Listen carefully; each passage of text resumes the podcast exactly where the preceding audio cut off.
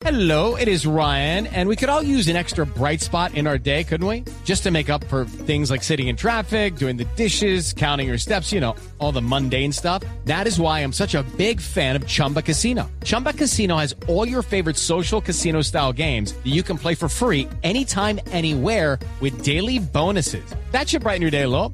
Actually, a lot. So sign up now at chumbacasino.com. That's chumbacasino.com. No purchase necessary. BGW. Void were prohibited by law. See terms and conditions. 18 plus. Ricardo Ospina es periodista. Está en Mañanas Blue.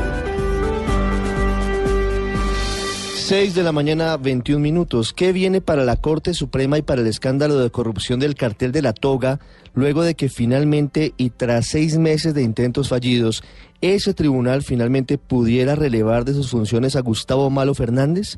En primer lugar, hay que destacar que finalmente la Corte Suprema haya podido aplicar su nuevo reglamento, que contempla este tipo de determinaciones. Pero a pesar de todo, deja en la opinión pública la desazón y la incertidumbre de que pese a esta medida, Malo, por ahora, seguirá devengando un salario cercano a los 32 millones de pesos mensuales, sin trabajar. Adicionalmente, queda en el aire la sensación equivocada, según dicen varios analistas, de que los magistrados se dejaron tomar el pelo durante medio año de Gustavo Malo, quien por medio de rocambolescas incapacidades médicas y hasta certificados de calamidades domésticas extrañas, por lo menos, había logrado eludir a sus compañeros. Pero mirando hacia el futuro, a Gustavo Malo le queda un camino espinoso, porque está a portas de que la Comisión de Acusación de la Cámara de Representantes apruebe la propuesta para acusarlo por varios delitos relacionados con la compra y venta de expedientes y libertades de congresistas y aforados, mientras ostentó uno de los cargos más altos de la justicia colombiana.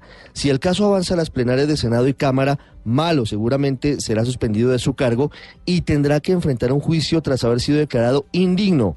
Ese juicio sería ante la misma Corte Suprema de Justicia de la que formó parte.